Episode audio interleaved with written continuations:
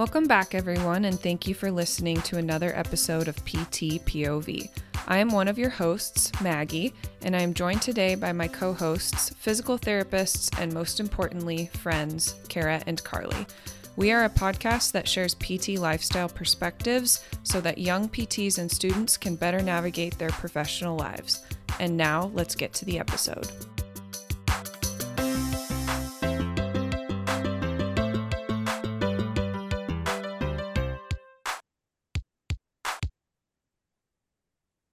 Hello, everyone, and welcome back to PTPOV. I'm here with my compadres, Cara and Maggie, and welcome back to this month's episode of PTPOV, where we're going to be talking about imposter syndrome.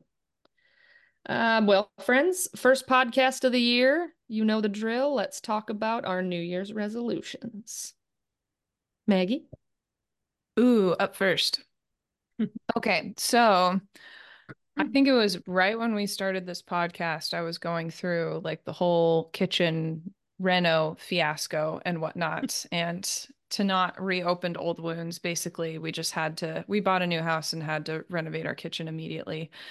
Um, but since we did that, then we decided to get married and then we had TED weddings last year.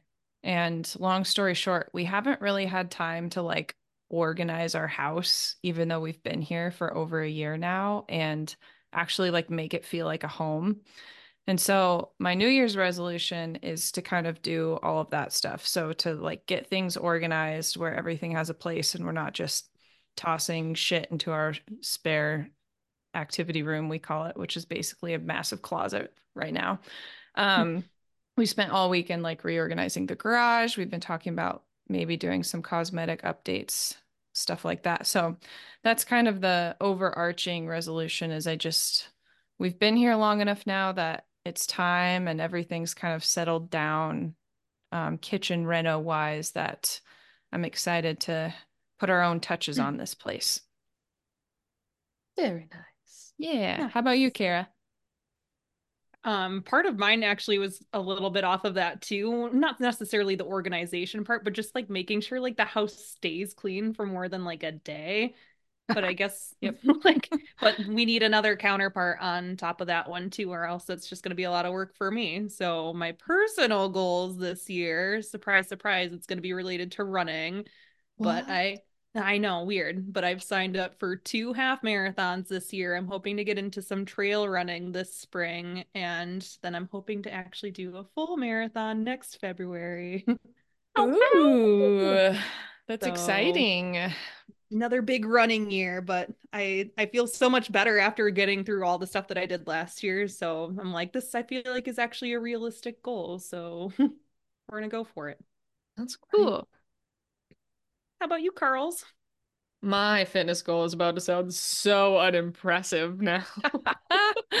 so last year, my goal was to get back in the squat rack because I had a pathetic squat form. Did it? Check. This year, another pathetic thing we're going to address is my ability to do a pull up.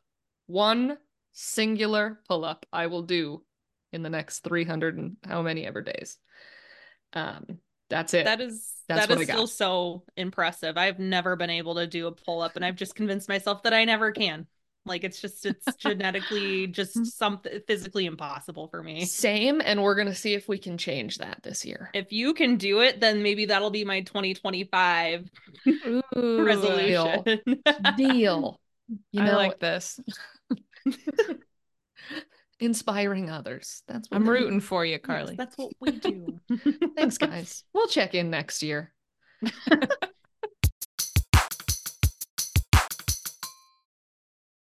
um, all right. Shall we dive in? We shall. Perfect. So today's topic is imposter syndrome. Mm. Um, so what is imposter syndrome? Great question, Carley. Let me answer that. So, according to the article Imposter Phenomenon by I'm going to go Hoiker, Hooker. Not sure. A lovely author with that last name at all. Um, imposter syndrome is defined as a behavioral health phenomenon characterized by self doubt of intellect, skills, or accomplishments among high achieving individuals. Um, some people call it by other names like imposter syndrome, fraud syndrome, imposterism, or perceived fraudulence. So basically, feeling like you're a fake. Um, those who experience imposter syndrome are typically successful. They have high offices or numerous academic degrees. Um, and according to Psychology Today, it is disproportionately common in healthcare. And that is why we are going to talk about it today, right, friends? Yeah. Yeah. I found one statistic said that 25 to 30% of high achievers experience imposter syndrome daily, and about 70% of adults experience it at some point in their life. So this is Damn. becoming, I know. Um, it was this it was first described in the 70s, but it's come becoming super popular, maybe not popular, more discussed, I think is the word I'm looking for, especially like in mainstream media and TikTok. If anyone else is on imposter syndrome TikTok, hi friends. Um, so let's talk about it. Do you guys feel like you have experienced imposter syndrome? Absolutely. Oh yeah. Let's Yeah, hear yeah, about it. What does it feel like? What is it? What do you experience? It feels shitty. Like, like you, you might be Yeah. just like moving along, feeling really good, really confident about your skill set. And one day it just like hits you like a ton of bricks. Like somebody comes up to you and asks you a question about something, and you're like, huh, I feel like this is something I should know within my specialty and within this profession. And I have no clue whatsoever. And then it just like, at least for me, like it just kind of like ruins my day. And if it's something like really big, it'll ruin my whole week. I'm so glad to hear you say that. I've had moments where it's like, that is the most simple question. Why do I feel like I need to pull out Google? yes. my gosh.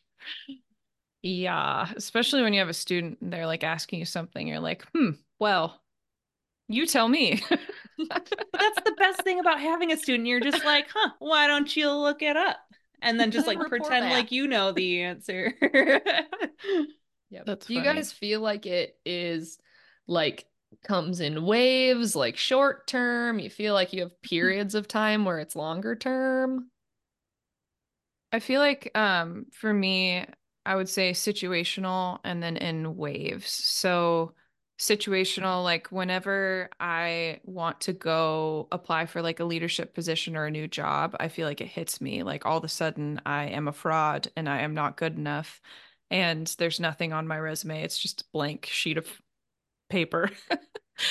um, but then on the other hand, sometimes it comes in waves. Like I recently started a new job, and so I've been feeling a lot of imposter syndrome because it's a bit of a new patient population that I'm not entirely used to treating. So I feel like that's sort of the wave that's hitting me right now. But I, yeah, it's definitely, I would say, for the applying to to shit situational. Yeah. And I think even with that too, I felt similarly. I think even just going from residency to like my first job post residency, where it's like you graduate residency, you're getting ready to take your specialty exam, you're on top of the world, you're doing great. And it's like you move from, I don't know, Omaha to Phoenix, and it's like, this is a completely different patient population. Like I'm seeing completely different things than I was seeing during my entire year of residency that I just, I don't know that much about. And it was just like, for the longest time, it was like, it, I felt like, I don't know, like starting a new profession almost, where it's like you Mhm. have that background information, but it's like I feel like I don't have that much applied knowledge under my belt yet. And that was scary. Yeah, I feel like, and I don't know, maybe this is totally different, but um, when I have like a super, super challenging caseload and it's not just one or two patients, but all of them are challenging, and I feel like I'm in the weeds and lost on everyone, I'm like, why am I my specialty, all my all of this doesn't mean anything. I can't make these people better. I don't know anything. I'm like, Mhm. this is that's especially, I think, the worst because then I'm like burnt out, feeling like I am just not worth 10 cents, you know? Yeah. When it's crappy, when it's like everything is everything is bad. I remember feeling that in the chronic pain world, going through waves of every nobody's mm. doing well right now on my caseload and feeling like it's your fault and feeling like, man, do I actually like am I actually helping anyone or am I just standing here telling people to do things. Yep. Um, so now that we've talked a little bit what we feel, let's kind of talk about other things that you might feel. Um, so based on those two articles, uh, the most commonly described characteristics or feelings are self-doubt, anxiety, depression, apprehensive of being exposed as a fraud, and perfectionism. That resonates. Anyone else? Big Was, time. did anyone else cry the first time they got a B minus in fourth grade math? No? Okay. Is that the day you knew? core yeah. memory? and it was it was analog clocks. Let me tell you. Linda Kay will confirm this when she listens. Just wait. That's Um, awesome.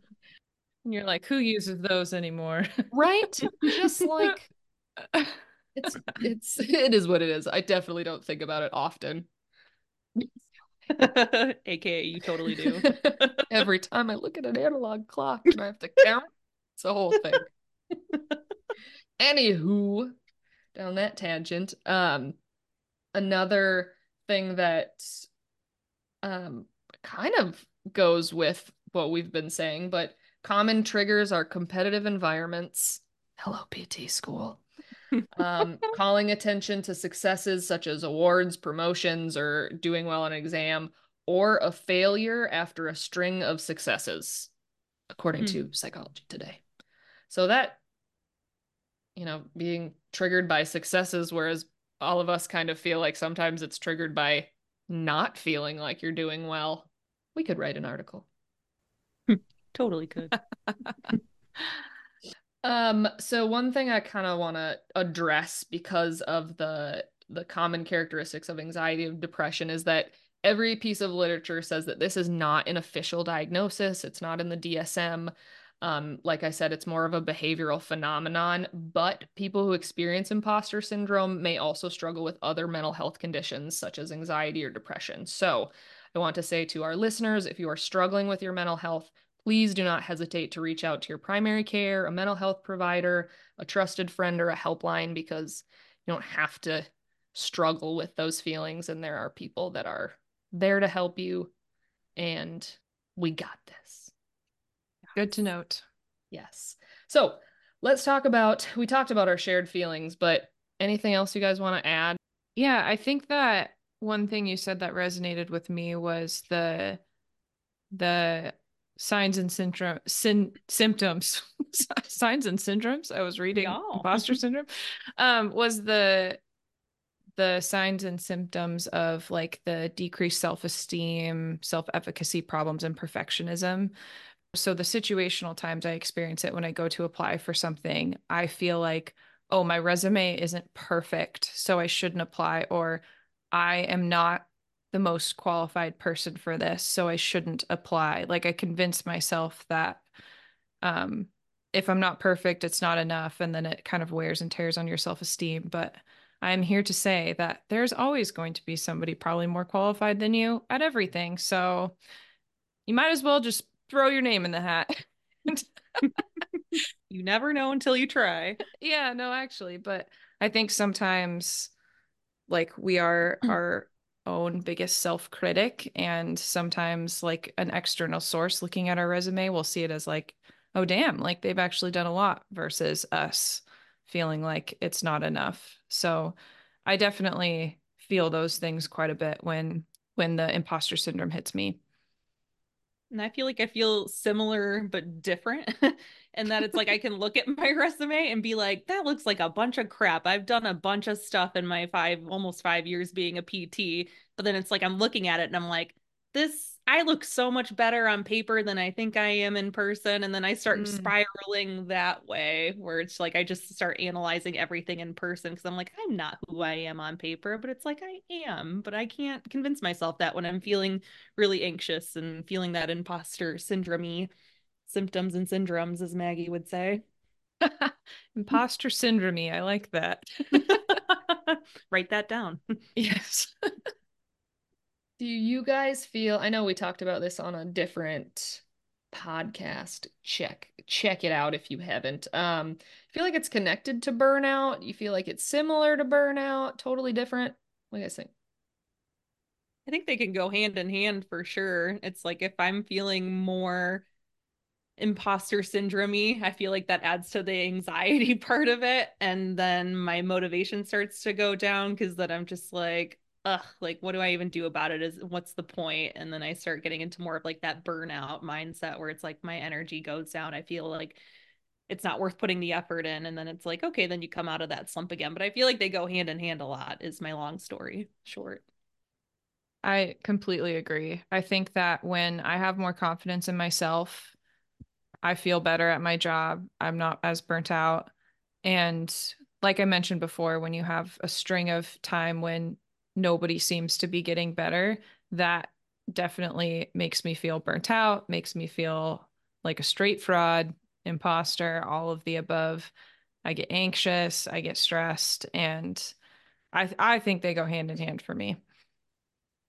I think that sometimes they do for me and sometimes they don't. Like when it's like I mentioned, when it's a rough caseload and I feel like I'm not being an effective therapist, that brings it on. But sometimes when it's like situational, it's like, I should have known the answer to that, mm-hmm. or I should know this, it kind of drives me to like, I'm going to read 17 research articles tonight and I will find the answer. That's probably something else, but obviously when I'm burnt out and I have six patients with six different diagnoses, that's not the case. Yeah. I'm just like, this is, we're just gonna, we're gonna do what we're gonna get through this. But sometimes it's like, I didn't know what to do about that person. So I'm about to become a PhD in this diagnosis. Which typically, if I'm burnt out, that's not the case. That's kind of funny. I I appreciate that about you. I, I tell you who doesn't, the person who lives with me. I was just about to say because some of those article searches are happening in the middle of the night. Why would I be sleeping? I have to look up treatment approaches for for Pusher's syndrome, sir. Why are you looking at me? I didn't turn the light on. I could have. oh gosh. All right. Let's now that we've talked about what we feel and when we feel it and how we feel it and all that good stuff, let's talk about what we do other than obsessively researching articles. Do we have any more more better suggestions for strategies? That is it. That is the only strategy. oh no. Thanks for listening. Bye guys. Yeah. Bye. Anybody got anything else that they they do? Honestly, I think there's like some like not obsessively like three in the morning looking up stuff, but I feel like there is something to be said to be like, hey, like if I could take even just like an hour this weekend or at some point, like let's just like look up a few articles. Like I'll do that with with like with patients. Um I'm thinking of one in particular. She's looking at getting like urethral injections, like bulking injections to help with her urinary incontinence. And she's like asking me about like success rates and like the different types and stuff. And I'm like, huh. And I'm like, you know what? I will look that up and I will get back to you next time. And sure enough, I I made sure that I wrote down. I was like, find time to look up these things, and I did, and it didn't take that long. It was like, okay, 20 minutes. I looked up like three like pretty big like systematic reviews, and I was like, cool, done. no longer imposter. Knowledge acquired. Right. And it's like now I know. Knowledge acquired. I I totally agree, Cara. I think that part of the confidence aspect is like owning what you don't know. I mean, that's like the age old statement of be comfortable with what you don't know. But I think if you go in to every session and you're kind of like bullshitting your way through an answer that you really don't know the answer to, and your patient can tell, and then you get anxious and you're like, ah, I'm a fraud. Instead of, instead, you could have just said, like, hey, actually, I don't know completely. This is what I do know, but let me look that up and I'll get back to you. I I felt that a lot in my new job because I've never worked with tactical athletes before. And so I was very nervous going into it like, oh man, what if they're like doing all these crazy Olympic lifts that I am unfamiliar with and whatnot. And so I went into it, and whenever that situation arises, which has been like twice, by the way, I was very stressed about nothing. Um, Get it? Okay, smarty like, pants. no, it's just not as like I mean, it all comes down to like biomechanics at the end of the day. You just watch somebody do something and if you know how to yeah, anyways. But you like I've just watched YouTube videos of like how to do this lift properly or like I once treated a professional discus thrower. I'm like I know nothing about what that looks like besides you spin in a circle and toss a disc as far as you can. But as far as treatment approaches, like I had no idea. So I just watched some videos, read some articles, and then like I felt a whole hell of a lot better next time I went in. You know it's interesting? Uh, to build off what you said is that if I am in a, a wave of feeling like an imposter, I if I'm not in a wave of feeling like I'm an imposter, excuse me, I feel totally confident saying, I don't know the answer, but I know where to find it. And I know mm-hmm. that. But if I'm feeling like an imposter, I'm like, saying that and admitting that feels like I'm admitting that I don't know Defeat. what I'm doing. I'm an idiot. It's the same. You could ask me the exact same question in those kind of two mindsets, and one of them would be like, I don't know, but I'm going to do some research. And I could say mm-hmm. that confidently. Mm-hmm. But if mm-hmm. I'm in another one, I'm like, I don't know. And that means that I suck. and that is the the like stark difference of when you're feeling confident and when you are not. Ugh. I don't know if you guys feel that. What do you what do you do to yes. get out of that funk then? Uh, uh, uh. is, is now when I should pull up the research articles? yeah. no, you know, I'll be honest. I I have struggled with some pretty pretty big waves of feeling this. Like I like I don't know what I'm doing, that I haven't earned anything that I have, um, like academically. And I think that part of it for me is waiting for it to pass because I know, I know in my logical brain that I know what I'm doing. Logical brain knows that and knows the work and the experience, but like emotional brain sometimes jumps in the wheel in the driver's seat. I visualize Carley with like the devil and the angel on her shoulders of logical Carley and emotional Carley, and they're like fighting each other in her head. See, what you should picture is, um, oh my gosh, what's that uh, animated movie of all the with all the emotions in the brain? Oh yeah, Inside Out. Yeah, Inside Out. Bingo. That's Yes. That's that's who we've got happening. Such an underrated movie, by the way. If you haven't watched it, you need to. so good. Not me crying on an airplane. Yeah. yeah. so yes, part of it is waiting for logical Carley to come back and drive drive the Carley, if you will. um, and then part of it is my, for the record, my research is not always obsessive. I said that, but it's not always like doing that research and trying to better my understanding or take a CEU. I've done that before where I log on and I'm like, I'm going to find something. Um, and sometimes I do it in a much healthier manner. Thank you. yeah. I would say though, to Carley's point, and you mentioned how like when you're feeling impostery and then it just kind of keeps spiraling and then you're making shit up and you're like i feel horrible and it just sort of spirals.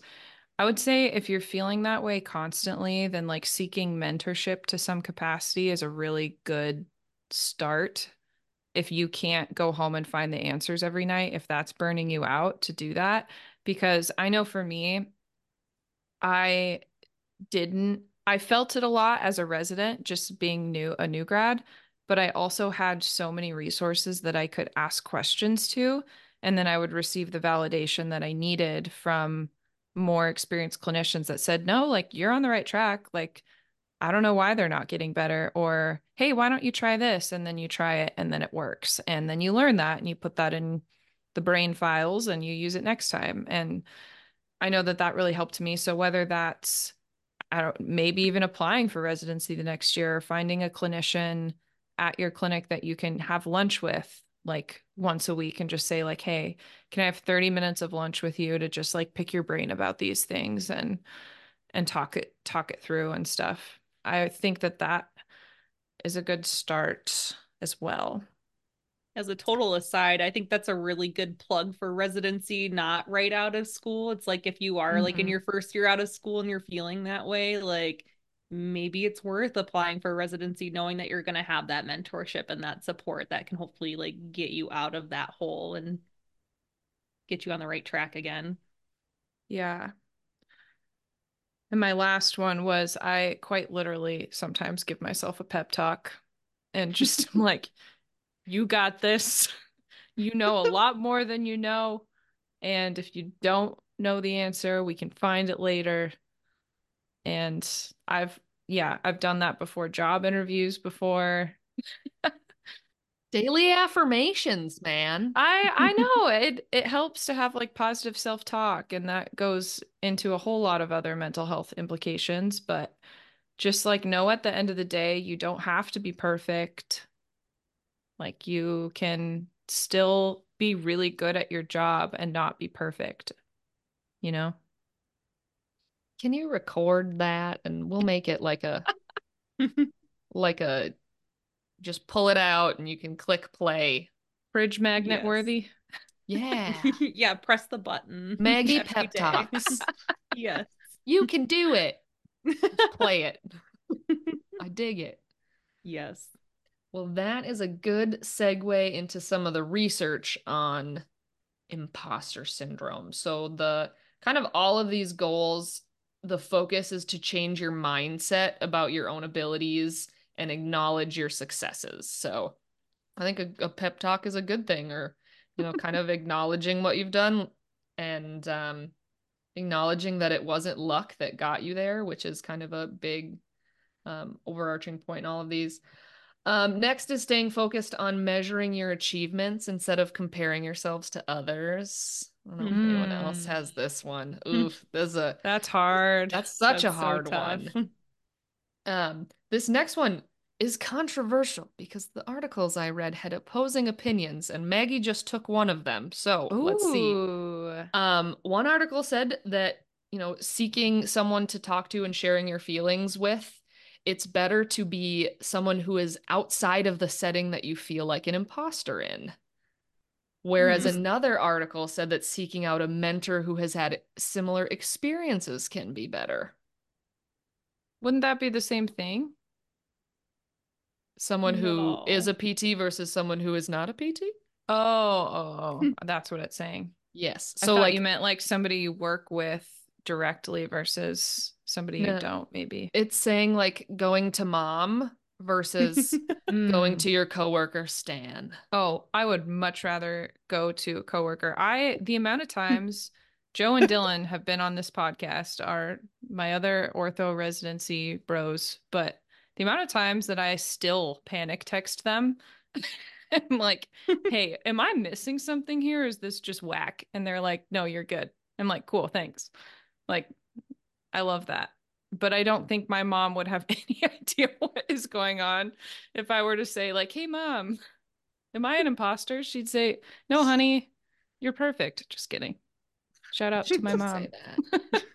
I feel like this one, the kind of two sides, is more helpful not when you're feeling like an imposter because of a specific like patient care situation, but during those times when you just overall feel like, man, I I how did I get here? I don't, you know, like when it's not PT related, it's just like overall I feel like a fraud. I think that's what it this was the one that was not specifically targeted to Uh, healthcare. So Hmm. I feel like, you know, in a in a non-patient care job, that can be more like, you know, going to a loved one or a friend and talking about how we feel like a fake versus like this person has lumbar radiculopathy and they're they're not getting better. You know, like if mm-hmm. that make that's kind of how I took it.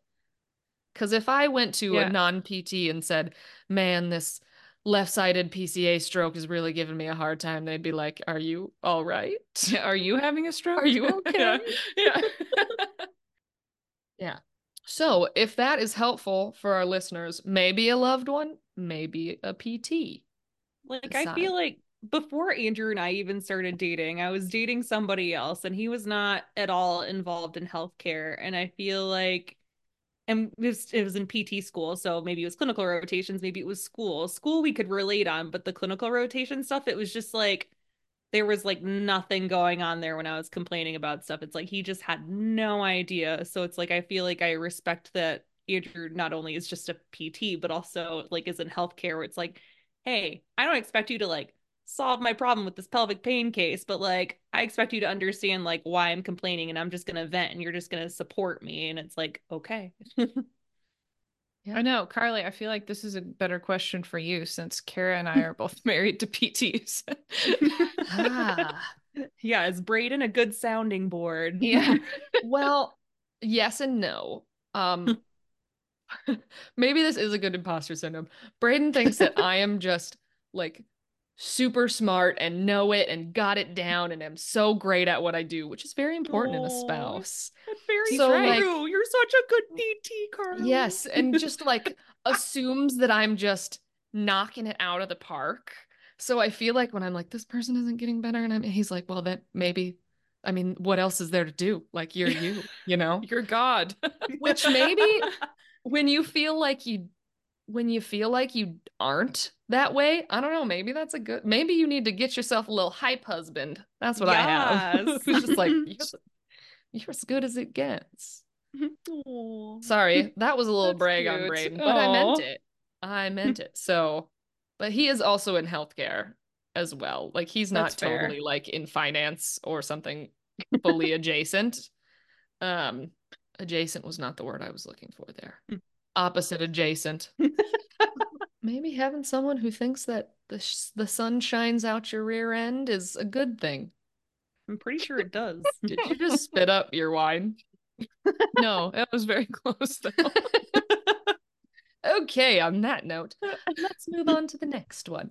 Um, so another uh, kind of practical suggestion is to practice gratitude and mindfulness which is not something I have done for imposter syndrome, but is something that kind of, especially in like burnout and crap weeks, uh, like when I have to go in on a weekend, this happens a lot. And the weekends, like I know are going to be messy. And I go, I get to go help people today and we are going to have a good day. And I'm grateful that I have this job and that kind of can help for me. I haven't tried it for my imposterism. Maybe I'll try. I think mindfulness could because when patients do inevitably get better, like you are a vital role in that process. And so even if you're not feeling impostery or imposter syndrome at the mm-hmm. time, like it's important to recognize those times and say, like, hey, like I helped this person get better and they did most of the work and whatnot, but I still played a big role in this and I should feel good about that. We're a team acknowledge those successes for sure.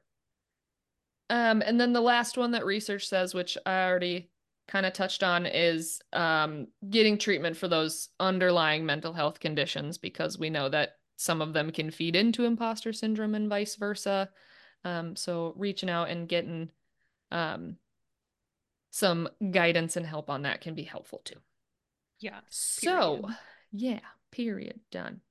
Um, do we feel like, other than kind of like with ourselves and how we practice, we feel like these strategies could be incorporated into healthcare? Like, is there a way that we could address it on a wider scale since it's so common? I think anytime you can recognize like the symptoms of what you're feeling, I think that helps me at least. And so I wouldn't have sometimes when I feel really anxious, like it helps me to be like, I am feeling imposter syndrome right now. What tools do I have to work on that? Versus like if I didn't know what it was, had never heard of it, I might just think that I was a terrible, terrible PT for the remainder of time, you know? So even if it's just bringing like recognition to things like imposter syndrome, burnout, compassion fatigue, like stuff like that, even being able to recognize that, I think is helpful. For sure, especially in a like into a curriculum where there's many high achieving healthcare workers like future healthcare workers like in a PT program like saying hey mm-hmm. this is something that exists so that that awareness watch out watch out don't let it get you I remember when we had our common curriculum in residency and we had a compassion fatigue lecture. I still remember that lecture so vividly because I was feeling all of those things so deeply and I had no idea what they were. And she put them up like on a list on the slide mm. and I just like froze and I'm like, oh my God, this is what I'm feeling. like I feel so validated. I feel like I can do something about it now because I can, I know what I'm feeling. So I think, I mean, I think school, it's silly that I didn't know about it until we were three fourths of the way through residency, what compassion fatigue was. You don't know what you don't know. Yeah, it's true. All right. Um, so one last kind of, I guess, incorporating into healthcare thing is what I found really interesting in the Psychology Today article. It said that there are two big behaviors that can trigger future imposter syndrome, and that is one, constant criticism, and two, constant praise, which I thought was so fascinating because they are totally opposite ends of the spectrum.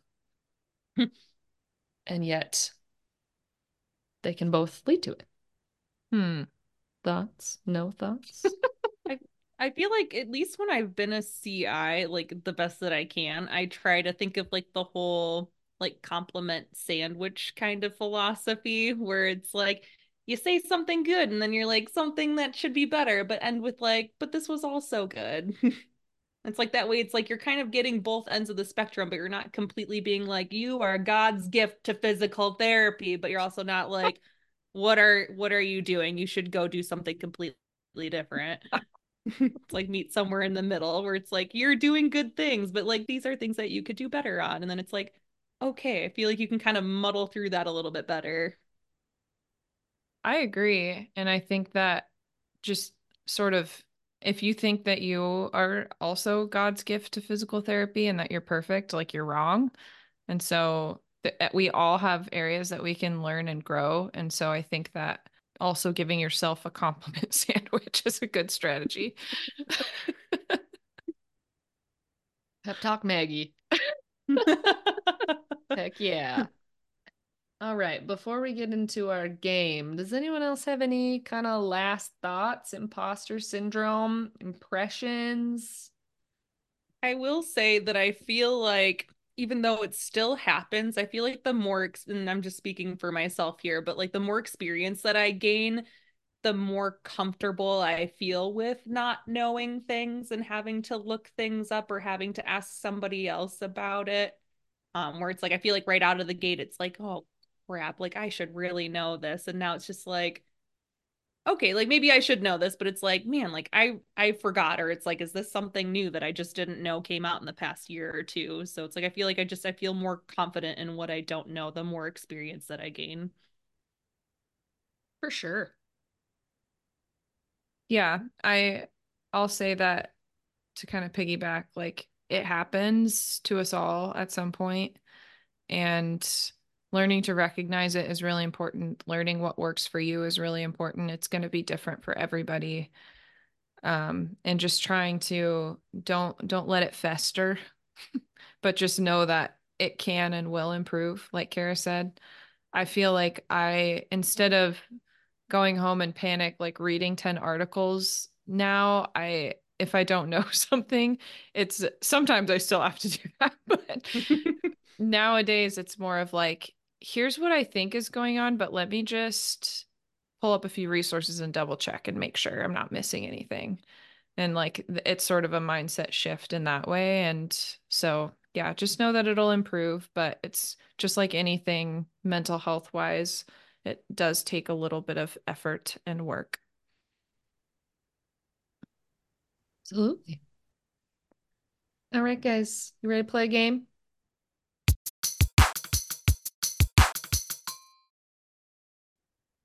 All right. So the name of the game is trivia, kinda. um, so you each have a pen and paper. I'm going to ask you a trivia question, a random trivia question with a, a very wide variety of topics. The answer is going to be a number. Oh. You will both write down the number. Whoever is closest without going over gets a point. Oh, okay. okay. Price is Right rules. there are no advantages here because I can't even say a topic. That's how random these questions are. Okay, ready? Oh boy. Okay. So, first question write down your answer. How many stitches does a baseball have? Why don't you guys just say it out loud and we trust that it's written right? Cara, how many stitches? I said 36. Maggie? 90. One point for Maggie because it is 108. Well, damn. Who knew? All right. what is the maximum number of points someone can achieve on Pac Man? Oh, geez. And what are your answers? Cara?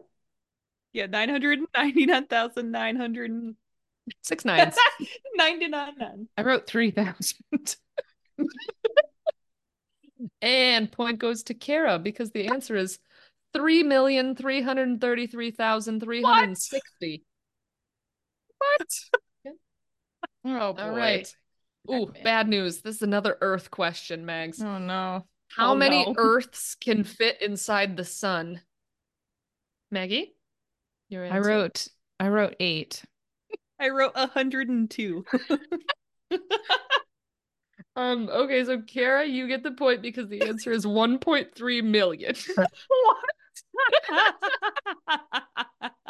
Oh, no. you guys are doing so good.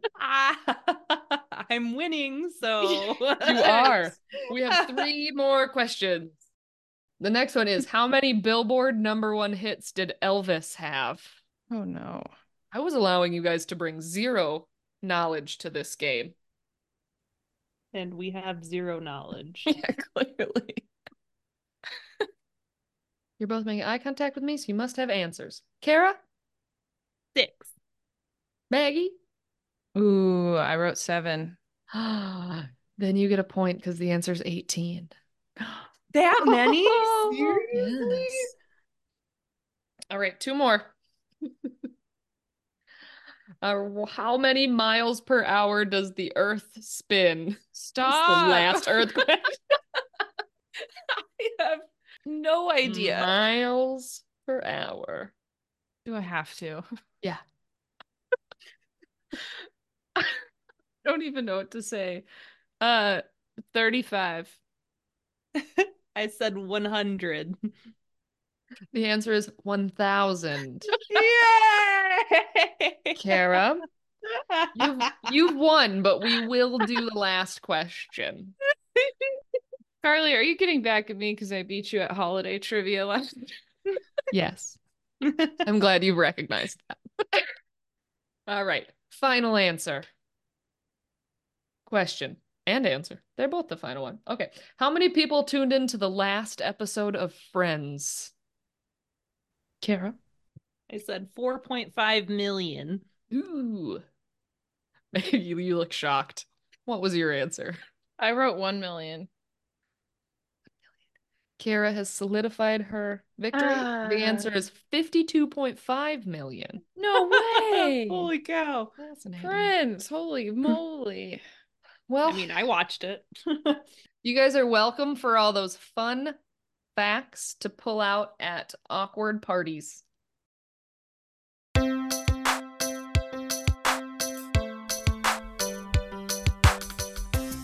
Thanks again for tuning in to another episode of PT POV.